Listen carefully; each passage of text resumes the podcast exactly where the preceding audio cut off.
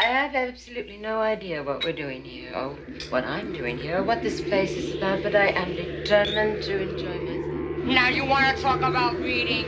Let's talk about reading. Let me tell you of the days of high adventure. The book served as a passageway to the evil worlds beyond. Ready to go, Doc? Oh, yes, yes, my dear fellow. I'll just check the gyroscopes. Hello, and welcome back to the Appendix N Book Club podcast. I'm your co host, Hoy, and with me, as always, is that satrap of the East, Jeff Goad. Well, hello there, friends. And this week, we're especially honored to have special guest Jason Hobbs of Hobbs and Friends fame and Random Street. Hello, Jason. Hey, Hoy. Thanks for having me. Such a pleasure. And this week, we're reading Fred Saberhagen's The Broken Lands. Um, anything you want to say about that, Jeff?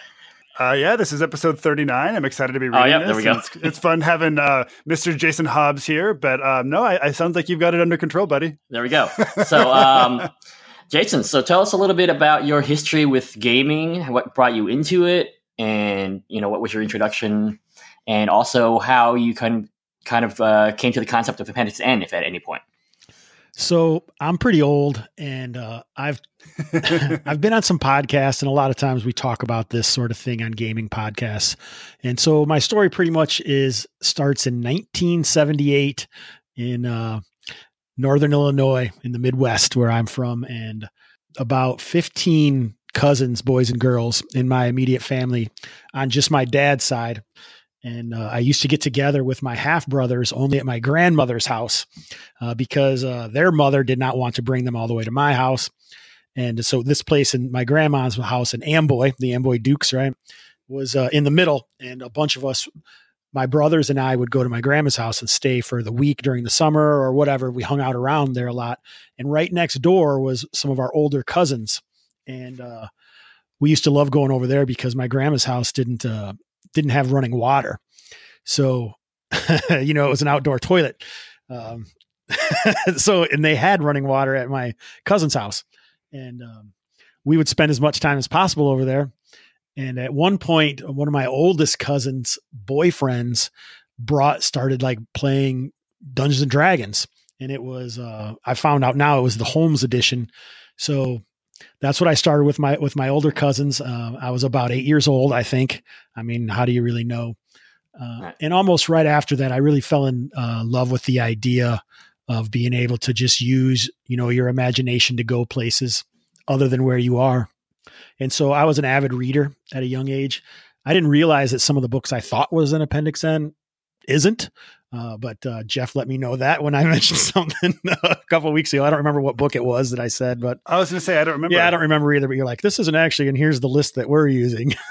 but uh, I would say, what is the well, Taran Wanderer? That doesn't sound anything like me. exactly like you.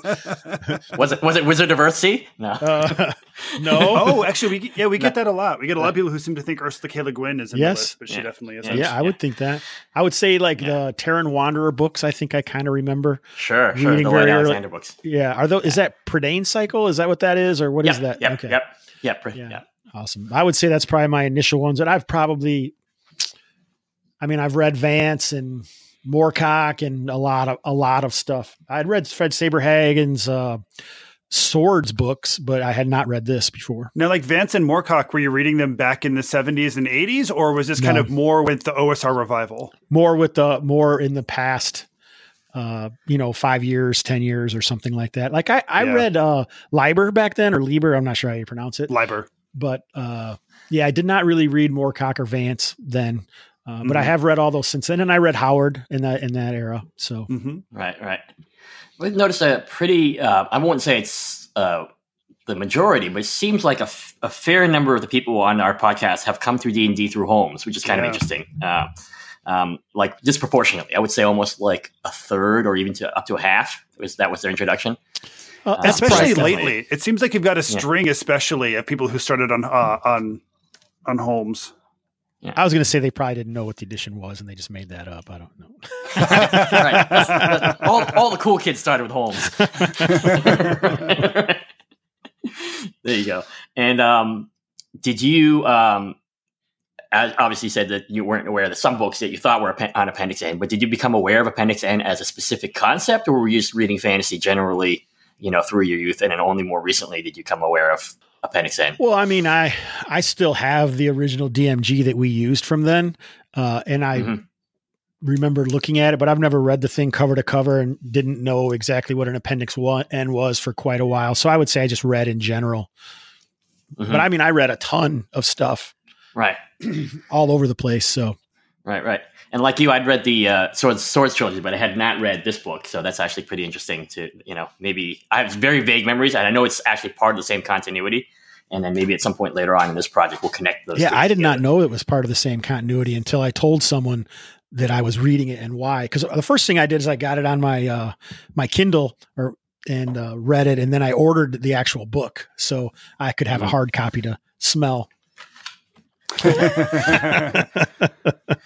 right. Speaking of that, which copy are you reading? Uh, it's the Wyndham with the uh with like the giant tank with the dude with the smoke coming off of his sword. I just looked this nice. up. His uh the art is by what Melvyn or Melvyn? Melvyn Grant. So Melvyn Grant. It's that's the uh, British copy. Then. Is that what it is? The 78 version yeah, or something like yeah. that? Yeah, yeah. Yeah. How about you, Jeff? Well, I've got the the 1968 paperback. Uh, it's from Ace Books, and it's got this cover by Richard Powers, and it's cool. It's this really kind of like psychedelic painting of what is clearly the elephant, and you see some of the fly the the the, the silent ones, the the the the bird people floating flying around. Um, yeah. I don't know. It's it's a really pretty cool cover. I'm digging it. Right. Right. It looks like the, one of the satraps is there in sort of the lower corner there, the lower left corner. Yeah, possibly. Yeah, yeah, in the tower. Any uh, cool text on the back of your copy, Jason, or on top of your back of your copy, Jeff? Yeah, it's cool text. Um, do you want me? To, it's kind of long. Yeah. Do you want me to read it? Sure, sure.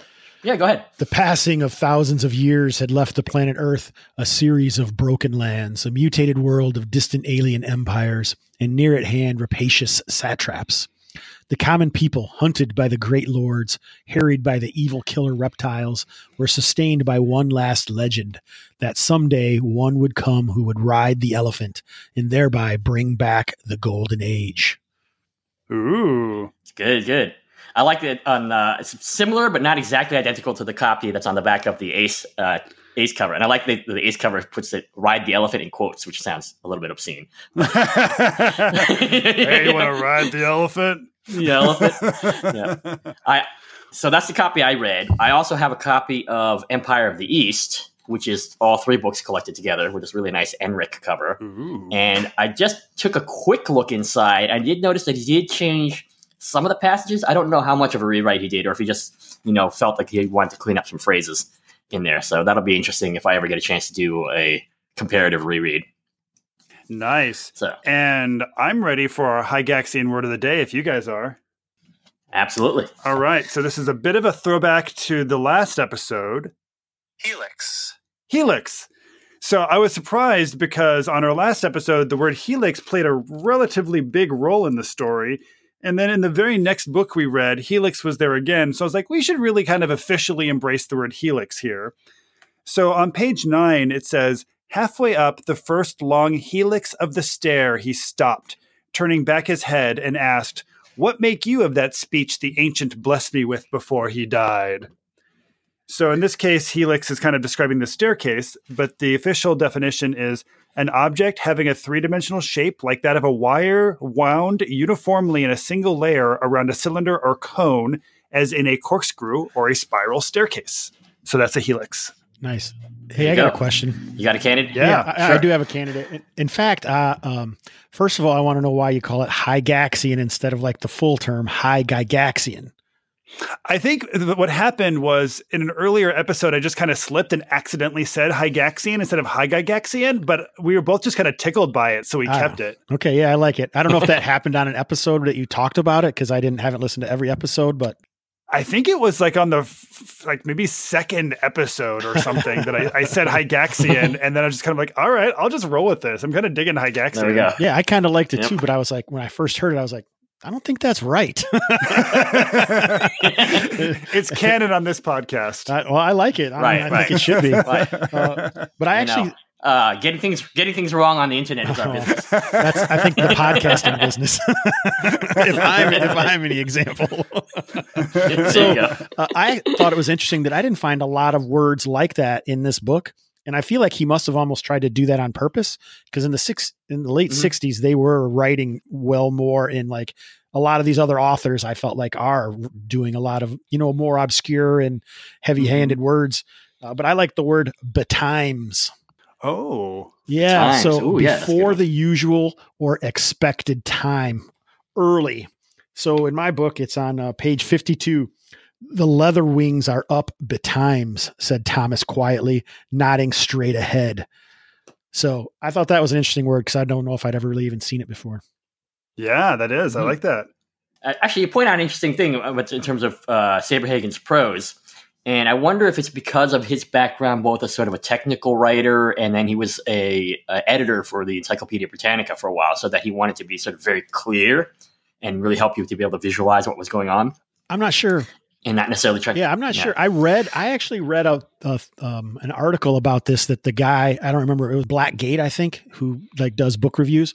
He said he thought it was Mhm. purposely done because in that time so many people were doing it the other way, and since this was supposed to be Earth, even in the far flung future, he thought it would be more accurate if they did speak uh, this kind of a, just a more standard English.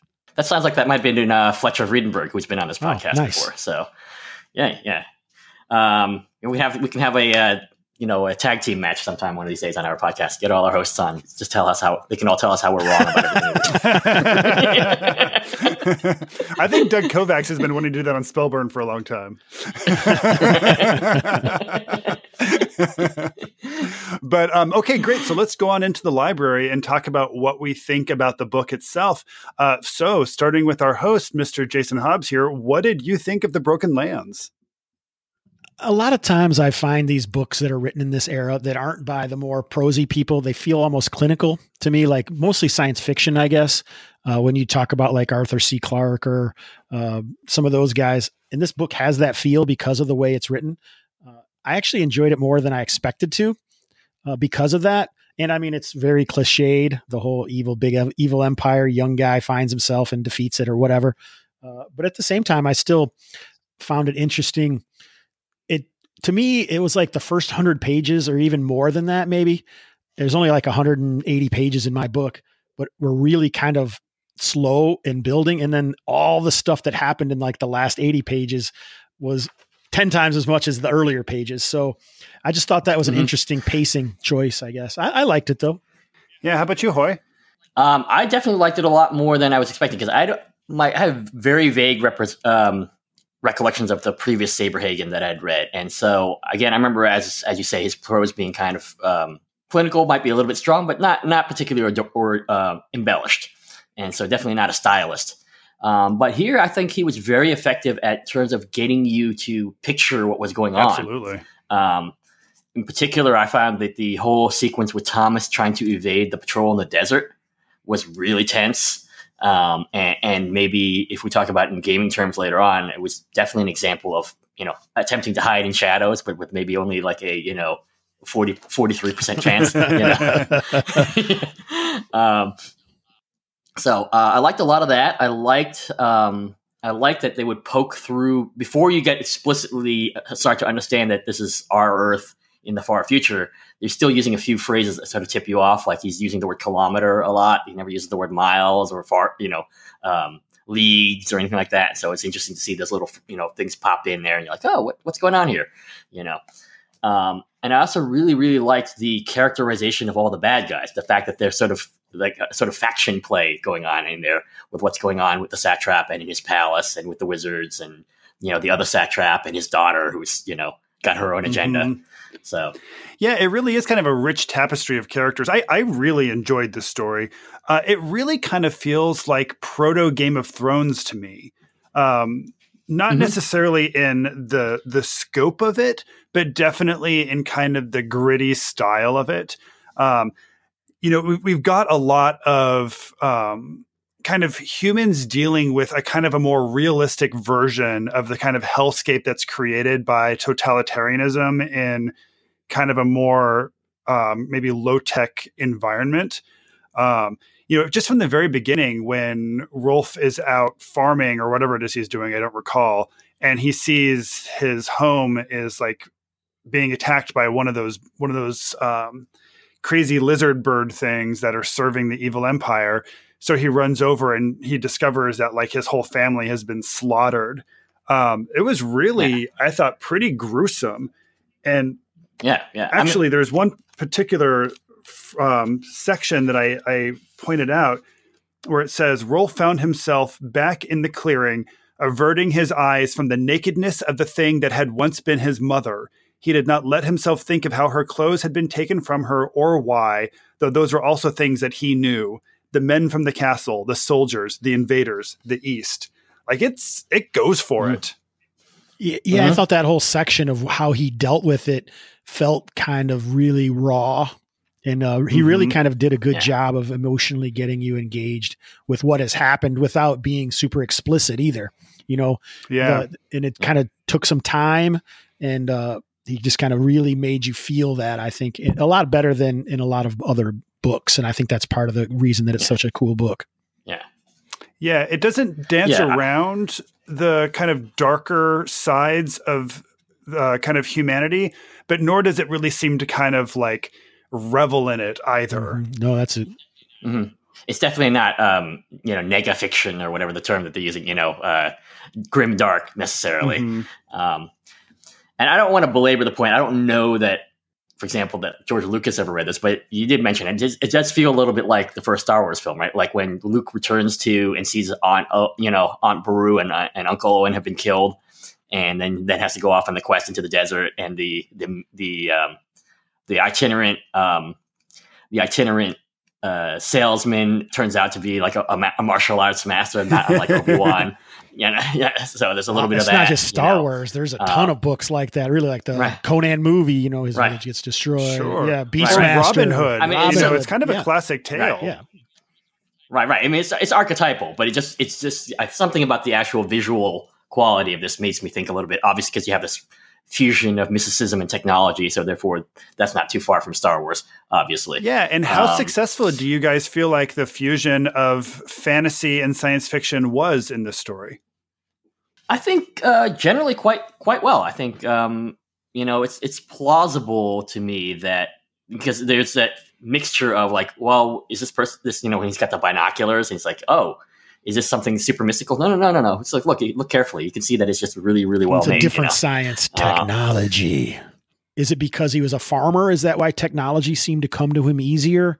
And it was harder for him to do other things because he mentioned that you don't really necessarily see him having trouble with magic or anything uh, but he just uh, quite a few times it mentioned how he seemed to be prepared and uh, well easily to grasp like some kind of savant or something with technology Right, right, and that's a little bit like like Luke, you know, being a natural shot. Right, he's sitting inside the elephant, and he's like, like, oh, this looks like a shovel handle. Let me pull with this. Let me play yeah. with this.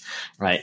Um, you know, and I think also Jeff to bring back to your earlier point too about this. You know, this. I mean, it's pretty explicit, right? The East, this mysterious inhuman East, right? And this is written in 1968, so you know, Cold yeah. War. You know, Soviet Union, China. But on the flip side of it, equally well, again in 1968, the people in the swamps, the the, the free people, could just as easily be the Viet Cong fighting against, you know, because they're paddling in their little canoes, hiding under trees, oh. right, and, and, in the right, um, you know, hiding from this occupying alien force that is coming to their sure. country, right.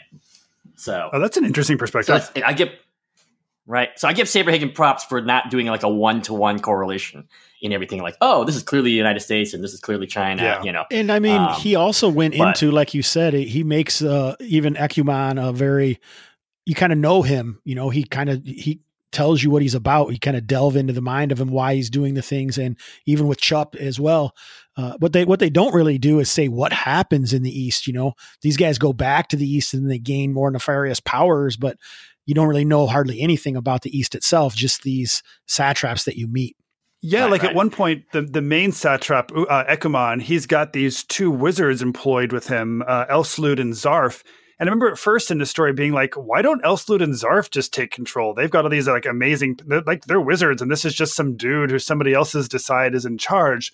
But then later in the story, we see that like, oh, actually, this dude's been imbued with some major powers, uh, which far exceed what the wizards have. So it, I, I thought it was kind of fun that it, it, it set it up at first to where I was questioning it. And then by the end, I was like, oh, I get it. yeah, yeah. You know, and I, I think also Saberhagen is actually quite uh, adept, considering again the, the length of this, this book, as you pointed out, Jason, it's only 180 pages. That um, you know, Ekuman we learn a lot about the Chup, you know, Thomas, who's the other protagonist. Um, even the little bits with like the soldier who's training Rolf for the gladiatorial match. He has a, has a personality. Yeah, he definitely does. Uh, and and and the and the the two bird people, which they never explicitly say are owls, but that's how I kind of picture them like giant owls because you know they're flying at night. I never, I never did that until Uh, I read that article, and they're like, and he's like, yeah, owl man, and I'm like, owls? What? I never thought of them like owls. You know, I just like I had like vultures or something in my head. I don't know why, but I guess I pictured the, the reptiles, the flying reptiles, more like vultures, and then. Uh, but even though a couple of the reptiles, because they're kind of quasi-intelligent, right? And there was like the reptiles are are, are uh, have a little bit of personality on their own, also. So there's, it was definitely um, he's very again in a, in a few sentences you can really sketch out a character. And I think it's also something nice to be said about that kind of style of writing where you don't over explain everything. It really gives the reader a chance to kind of fill in the gaps how they want. You know, and even like somebody like Jack Vance, who's known for having very, very florid language, I think he does a great job of that too in a weird way. Cause like when you read the Dying Earth stories, you don't really know what a Deodand totally looks like. Like it, his language isn't used to like overly describe everything you're seeing. And I think Saberhagen does kind of a similar thing. Like he really leaves it up to us to kind of fill in those blanks. yeah, he doesn't over explain. That's for sure. Yeah, we don't need to know the exact shade of coloring of their feathers and whether they're downy and fluffy or, mm-hmm. you know, slick and shiny. it doesn't matter. Yeah, as soon as you decided that what they were like, though, now you had a very good imagery of what it was. So that's pretty cool. Yeah, I like it. Yeah. Right. And, and I think there's a, a lot of uh, psychological realism. I like, for example, after the first battle of the um, when they take back the Oasis, and um, there's a couple of funny, uh, one funny bit and one sort of dark bit just on facing pages. So this is page 138 and 139. Uh, so um, the wizard, uh, the sort of hedge wizard good guy who's left over, what's his name? Uh, Mhm. Loford, right? Who's just he's described as being Big a one. giant, but actually kind of clumsy uh, at the same time, right? The big one. And he goes, "Oh, how was the fighting? Oh, very good. Oh, excellent. I will tell you how it's facing two of them, but I've come to remind you the time to pick up. The, this time, the thunderstone is yours to pick up." And then Thomas grinning, thinking how he would torment Loford by never asking him how he'd gotten his glorious wound. And on the facing page, Thomas was afraid. He feared the urgings and delights of power that he could feel stirring within himself like the pangs of some glamorous sickness. You know, come to the dark side. Yeah, you're right. you know? I think Saberhagen does a really good job of kind of helping us see the kind of interior life of these characters. You know, also shortly after Rolf is, has has uh, killed the guard with the big rock, and him and Loford have run off to the camp. There's this one paragraph where it says, "Lying real and solid on the leaves beside him was the short sword that he had taken yesterday from the dead soldier." He saw again in his mind's eye the thrown stone from his own hand crunching the, sol- shol- the soldier's teeth and bringing out blood. He put out a hand and gripped the captured weapon for a moment by the hilt. So it's like this great moment of just like this flash of the trauma of what he experienced yesterday. I don't know. I, I, I find I, I, I found it all very Yeah, effective. very brief, but still potent. So, speaking of characters, I, I agree with you, Hoy, that the characters are really nicely fleshed out. Is there a specific character that really spoke to any of you guys? Do you know what I find interesting is a lot of them are fleshed out, but like uh, Mewick, the martial arts guy that you mentioned, they don't, you don't really hardly get to know anything about this guy, right? It's more like Thomas and Rolf and right, right. uh, those guys and some that Sarah, which was way too young for the way he, she was portrayed in this story, I thought, but uh, also, very Game of Thrones because yeah, she's Yeah. fourteen Yeah. and she's got a boyfriend who's older than Rolf. Right, yeah, who's and, 16, right? I think Rolf is somewhere. and then she I is guess it's thrown very medieval. into the harem you know. as a special girl by the harem master, right? Oh no, Ekuman, you have Yep. to see this girl next. Yeah, though that was a kind of weird, but uh, what? So why don't we know more about Mewick? Do you think we learn more about him in other books or what? Because he seems like this awesome badass fighter, like the free the free guy's best fighter, Right. right? Right, right. And he's got Yeah, that crazy yeah. hatchet with the uh, basket hilt too. That's a good point, though. I am curious if, like, if Saberhagen is intentionally holding back on Mewick because he has more to reveal later, or if he just hasn't really kind of given him the same amount of attention he gave the other characters. and we're kind of introduced to him in the Mm-hmm. swamp people's in the free folks uh, camp as this guy who's traveled all over and has has come from the west and says you know we can't you know count on them but there are people up there or something you know so he seems to be this well traveled guy who Mhm. knows and is bringing all the information to everybody Yeah, I guess there's always that room for the sort of mysterious mentor figure, and so I'm wondering if Mewick will will continue to fill that role and expand on that role. And it definitely has got me interested in the next book for sure. yeah because we we learned a lot about Loford and Thomas and obviously Rolf but that guy yeah. not very Boy, much did you have Yeah, And I mean, his, I was going to say his description was even kind of interesting because he like talked about hairy legs, which I don't have that in here, but I just remember reading that. I was like, this is kind of a weird description for this guy. Who is this guy? That's funny. And Hoy, did you have a character who really spoke to you? Um, I'm going to have to say it was probably Ekuman, uh, Yeah? the satrap, because you know he's he's actually um, psychologically quite astute. Like he notices, like you know, when the whole gladiatorial match, he realizes it's some kind of setup, and even though it doesn't affect him directly, it means that there's like underlying tensions within his castle, and that now he's going to marry his daughter off to this other satrap, and suddenly she's going to be this locus of power against him, and he has to get to the bottom of that. You know. Mm-hmm. Um, but that he does, you know, but that he doesn't suspect his, you know, right hand wizard is still interesting. You know, Elsrud or Elswood, Elswood, Elsrud, uh, Elslud, yeah. Elslud. Elslud, Yeah, yeah. yeah. So- Yeah, definitely. I, I, the one that I was the most drawn to is one we see very little, but I really dig uh, Ekuman's daughter, Charmian, Mhm. Princess Charmian. Um, and it particularly from there are like two sentences that really cracked me up. One is on page 15. It says, um, and he thought now that the knot of Charmian's golden hair would most likely be of little use to any man, for one as utterly evil as the princess could hardly be moved by any charm to anything like love. Yeah. And then my favorite one was on page 107, where Ekuman is thinking about marrying off his daughter, and he says, Ekuman's chief sensation as he thought about his daughter's impending marriage was one of relief. Her dedication to petty malice was so strong that he felt her daughter her departure would rid the household of a whole vortex of minor intrigues. yeah. Not only is that just a really like fun character development, it's also just like a beautifully written sentence too. Mhm, mhm.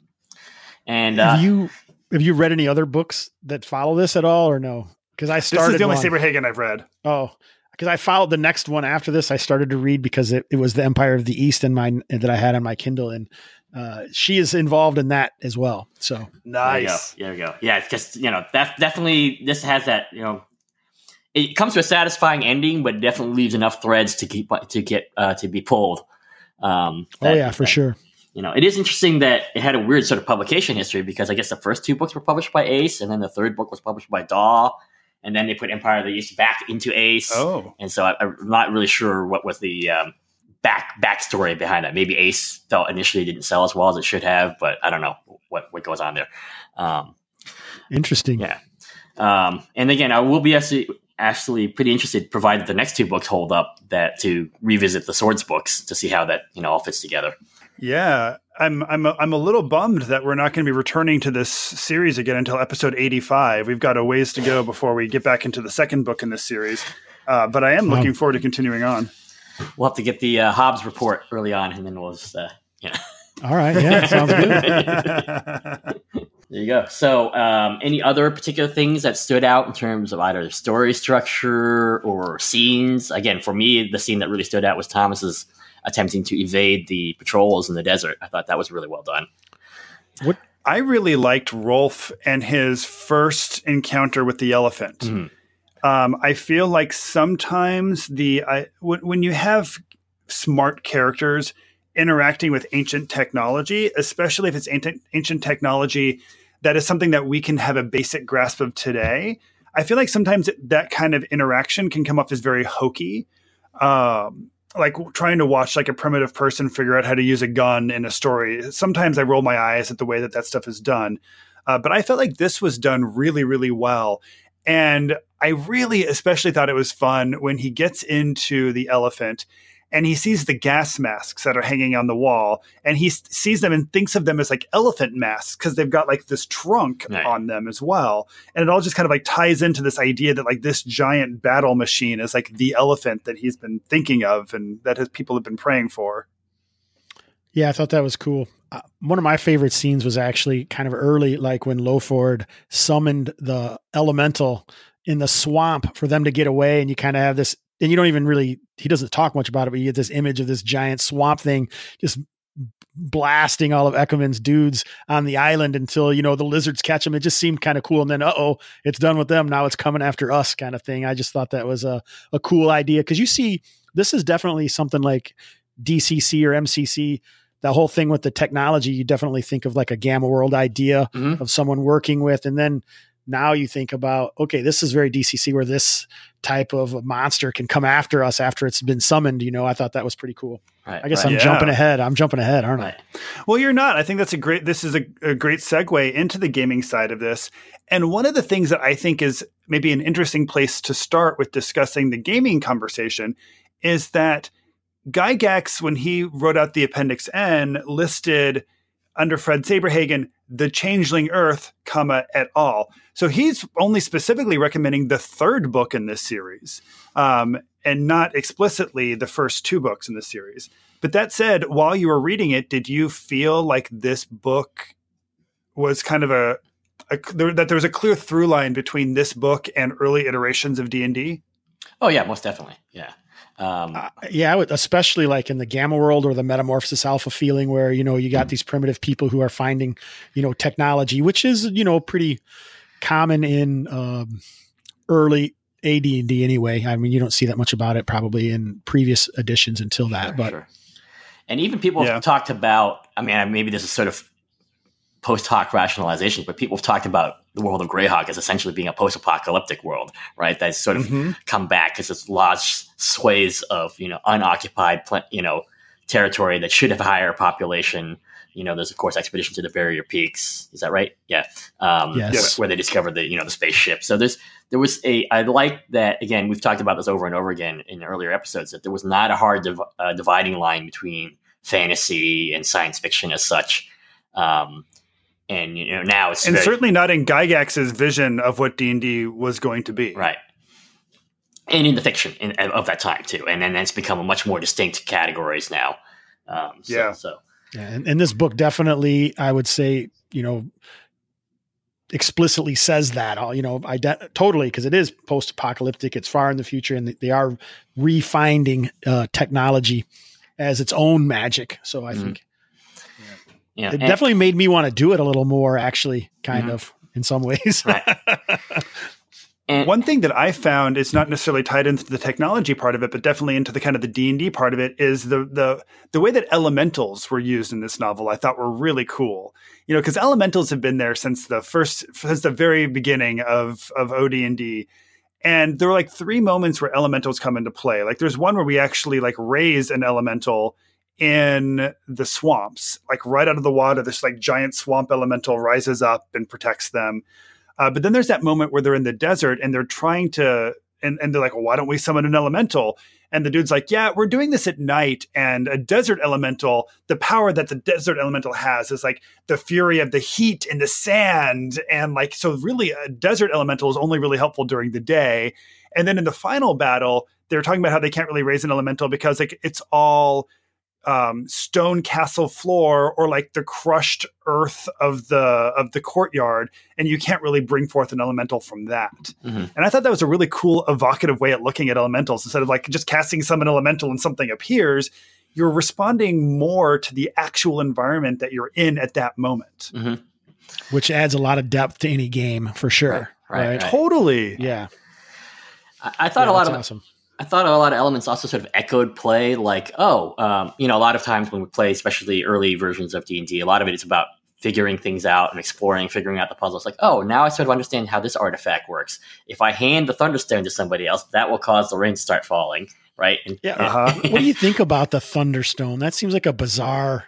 yeah, it's, The, the Freedom Stone and the Thunderstone to me are like kind of weird in conjunction when you think about, you know, the fire extinguisher and you know the, the elephant. Right. You know, I mean the the and then and then you see the magic that the wizards do. The Right. Thunderstone and the Freedom Stone just don't. They almost seem like something even higher technology or something Right. to me somehow.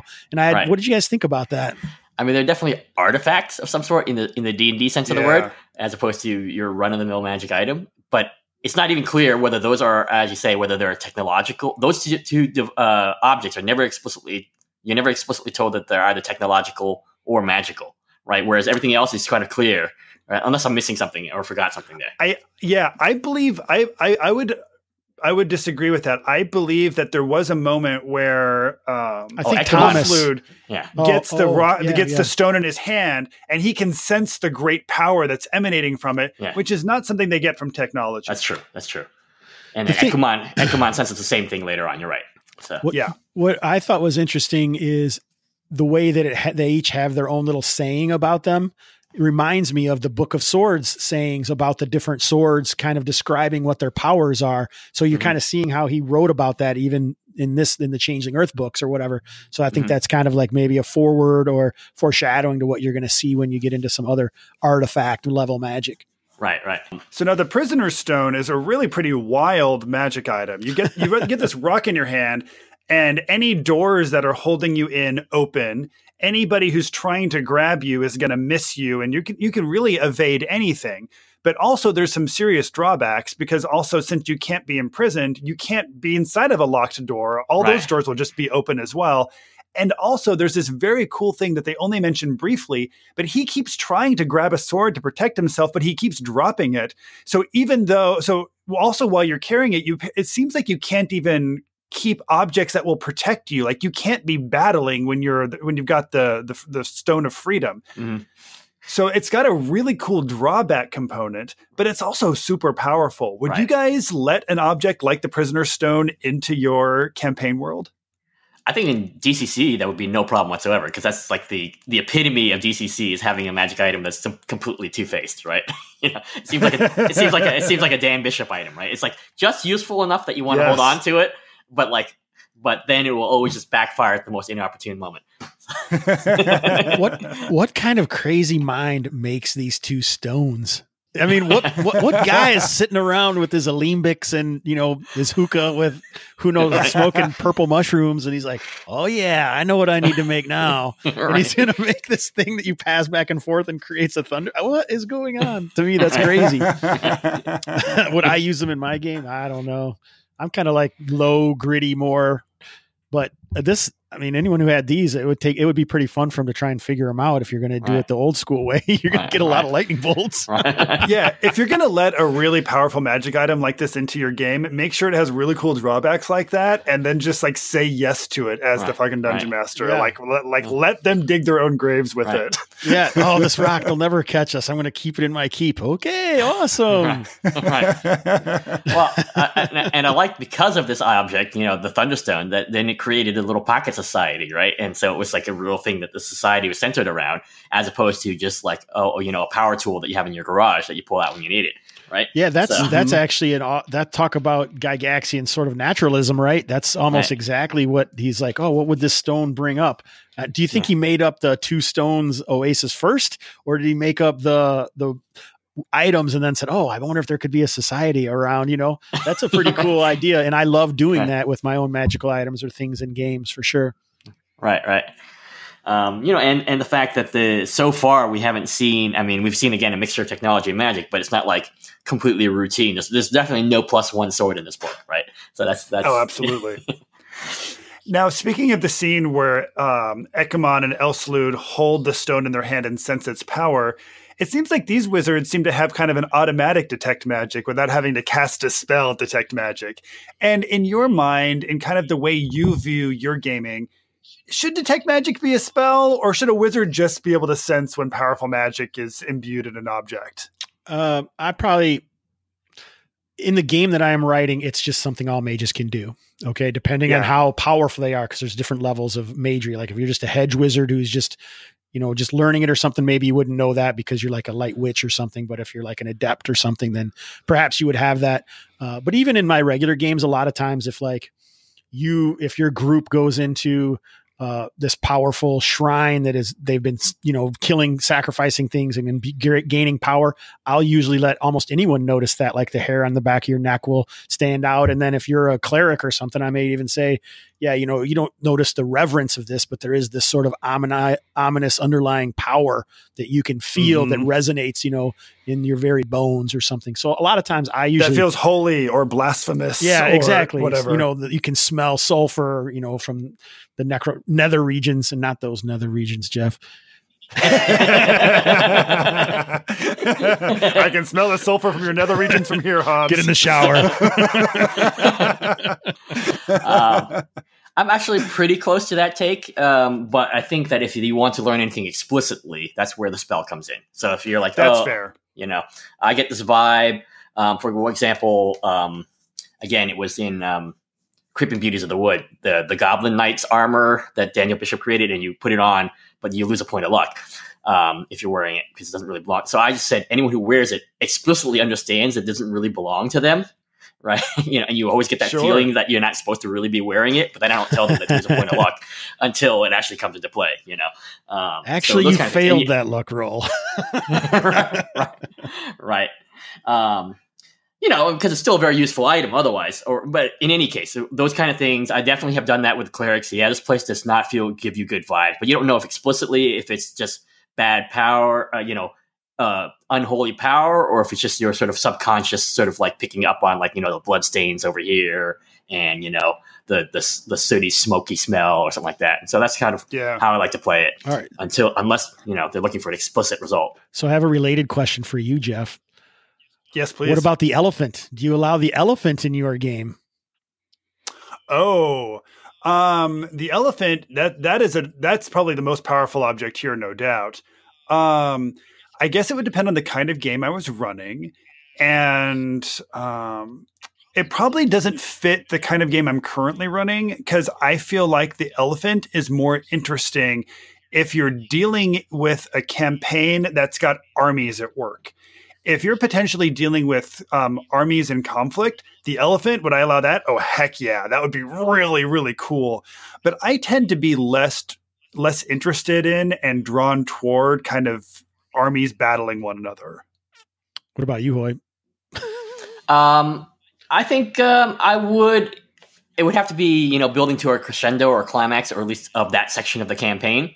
Um, so, um, they might discover it, but then it might take them a long time to figure out how to activate it and to make it, you know. And even in the story, they don't get the full use of the elephant. They're able to drive it around, right? But they're not, you know, weapons don't work. Yeah, the right? GM nerfed it. Yeah. he thought I'm going to put this tank in, and then it's like, oh shit, this will be too powerful. So, oh, I'm going to take all the weapons away. That. That's like a little spurt of fire that comes out of one of the like that. Yeah. um, uh.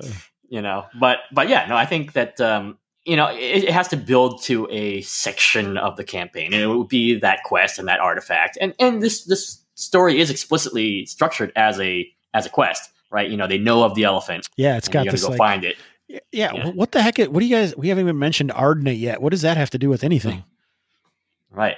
Uh, yeah, and the tie into Hindu mythology is especially interesting. Yeah. All right, right. The, the Juggernaut and uh, Shiva. Yeah, that's definitely.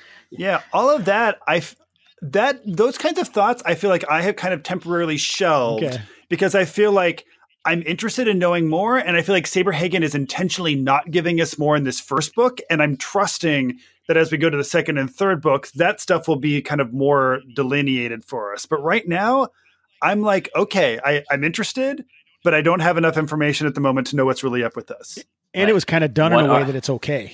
I thought. So. Right. Oh yeah. Yeah you know, what are these supernatural powers? We clearly came from a universe that um, something happened in our future. This tank is not like an M1, right? It's an atomic tank, right? But it still has English language, you know, mm-hmm. uh, ar- you know, U.S. Army detail stenciled on the side and in the control. So it was in our sort of foreseeable future. But now this story is happening in our far, far future, and clearly the ground rules of this this world have changed, right? It's not there's now magic, right? yeah. So, mm-hmm. right, what happened? So what happened? Um, some kind of phase change. So that's really interesting. Um, and as you say, Jeff, it's interesting to see where he's going to go with it. I, again, I know Saberhagen tends to be um, relatively straightforward in his prose. So I think this is more of a pacing issue than being deliberately obscure the way that some Mhm. writers tend to be. So I think, yeah, um, you know, I will leave some trust, but if the third book, you know, doesn't pan out, I'm going to flip the table. You know. no, I've got a question for you guys. I I think we would all agree that it is easier to take a hammer to a piece of electronics than it would be to fix a piece of electronics, right? We all agree on that. Um, so I think about healing magic and harming magic. And it seems like it would be really a lot harder to use magic to heal somebody than it would to use magic to cause somebody great harm. And in this story, there's that moment where Elslude uh, looks at um, looks at somebody. I forget who it is. One of the one of the gu- guards who's talking and just like basically kills him on the spot. He just starts like spitting up foam and then dies. And in that moment, I'm like, gosh, it seems like it would be so easy to use magic to just like scramble up somebody's innards and then cause them to kind of die on the spot. So why is it that in D and D, you know, cure spells are available for first level characters, but like power word kill and things like that aren't available until a ninth level spell? I have an answer. Do you want to go where you want me to? uh, go ahead, Jason. I would actually say that that those magic is there because it, right along with cure light wound is cause light wounds, and that's going to kill most normal people almost instantly. Right, the D8 that's a lot, so they usually have a D4 in most games. Uh, and then you also have magic missile, which a D4 is going to hit all, all every time and kill a lot of times, especially in DCC.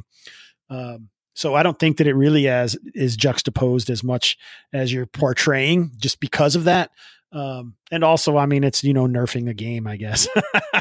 exactly. They don't want it so you can just immediately kill their big powerful wizard. Yeah, exactly. so, right. and I mean, and that's kind of what hit points is supposed to emulate. You know, it's all abstract, right? So sometimes for a magic user to be able to withstand a magic missile at higher levels is because he's better at it. You know, he has some resiliency, just in just like all as all classes would.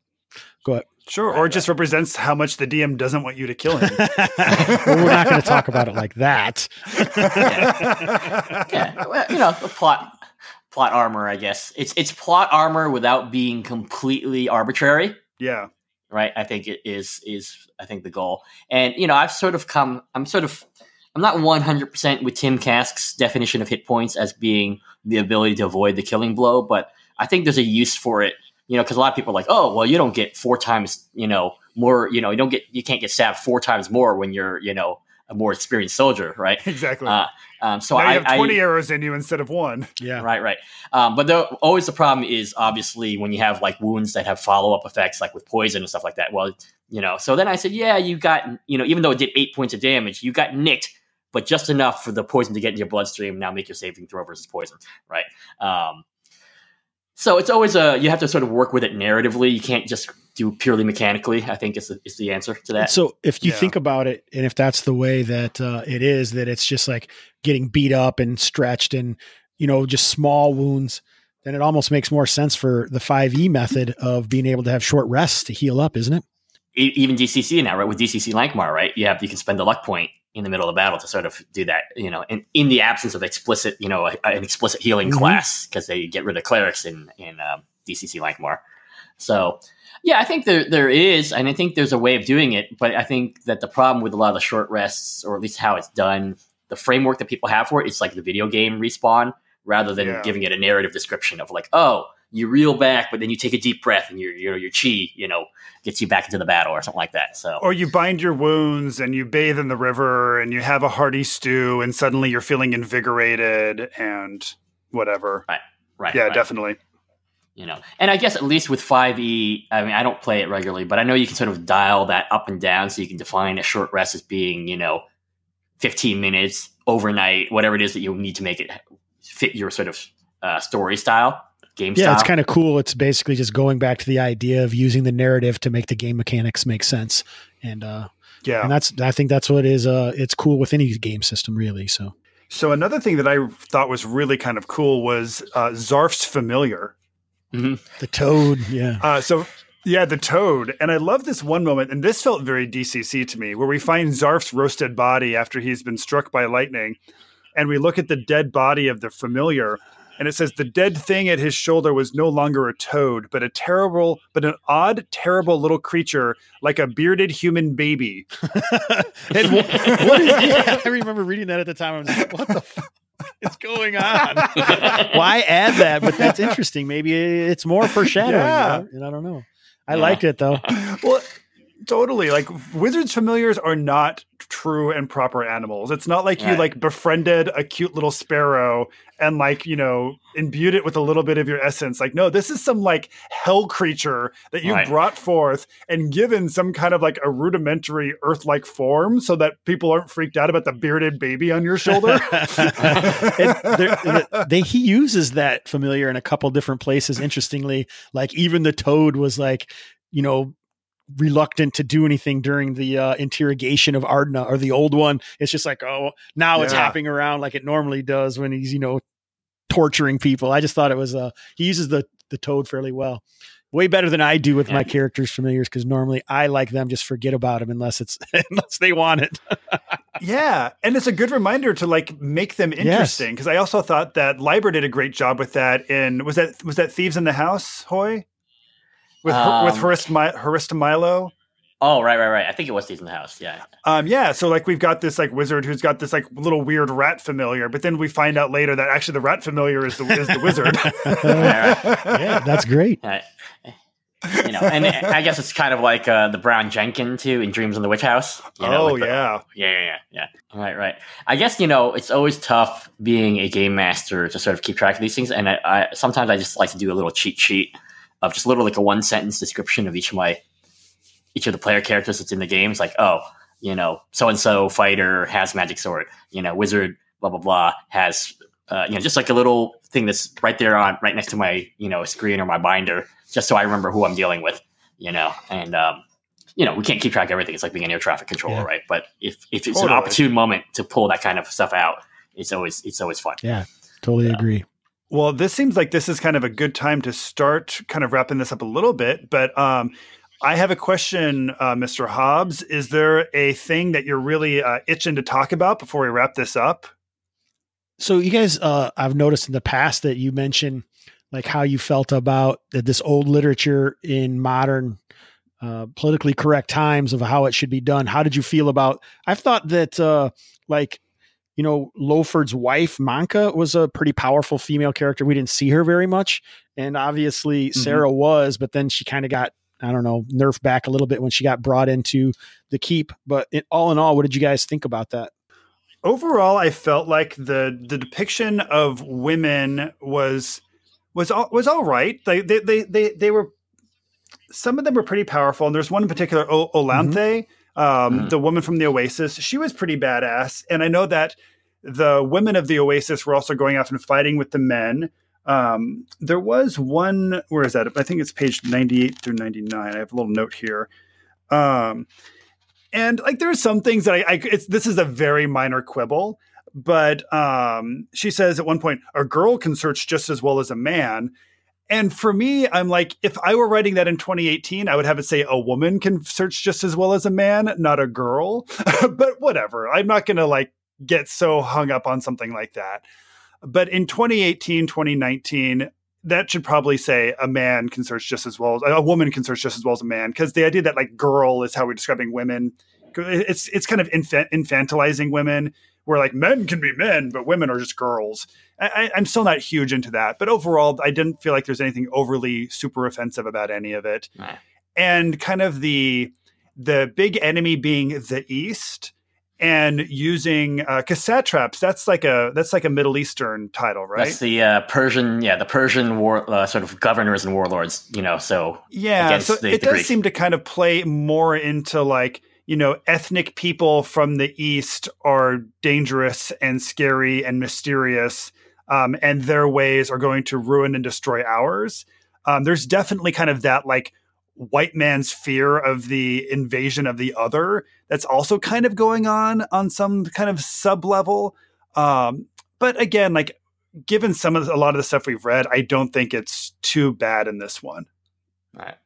Yeah, I'm not particularly troubled by that. And again, I think mentioning the fact that the Broken Lands people are almost analogs for the Viet Cong, sort of makes it interesting. He's a little bit more subtle than you would think in that regard.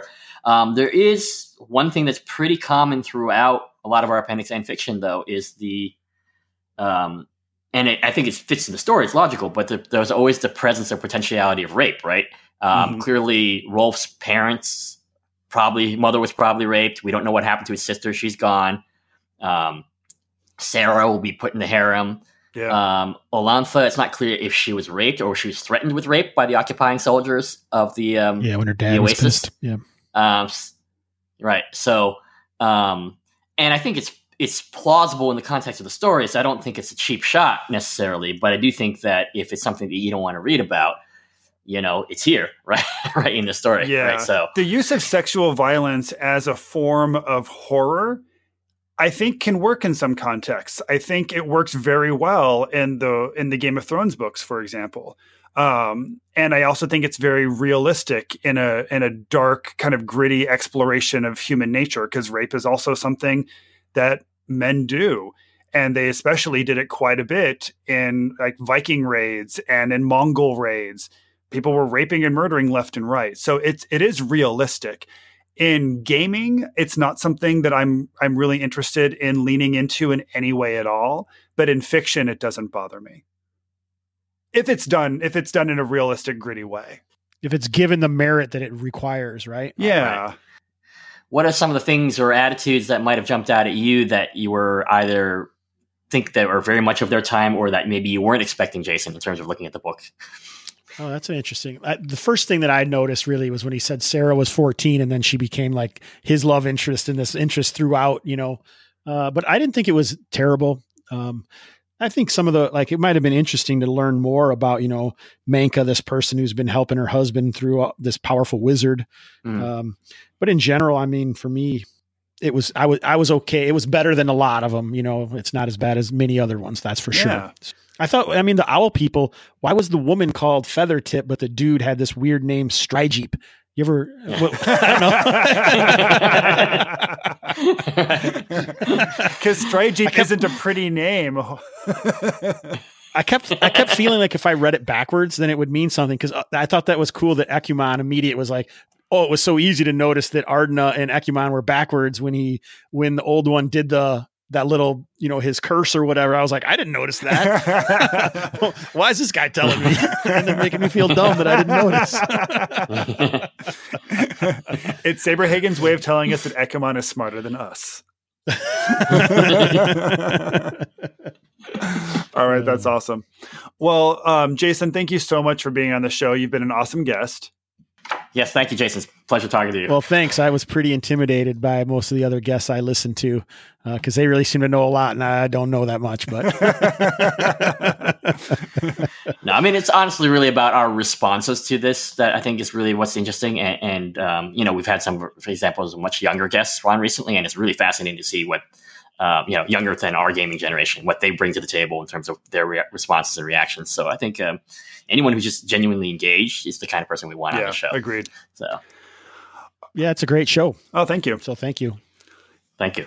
So, our next two episodes, episode 40 will be on Lin Carter's The Warrior of World's End, and episode 41 will be on L. Sprague de Camp's The Goblin Tower.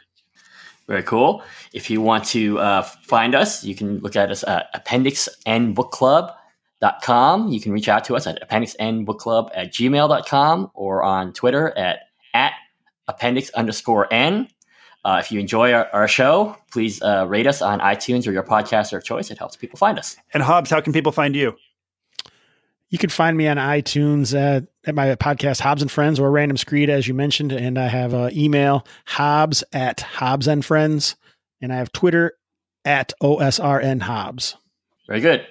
Bombard him with queries, people. Do it. Do it. All right. Well, thanks for being on. It's been a great show. Thanks, guys. See you in the stacks. Read on.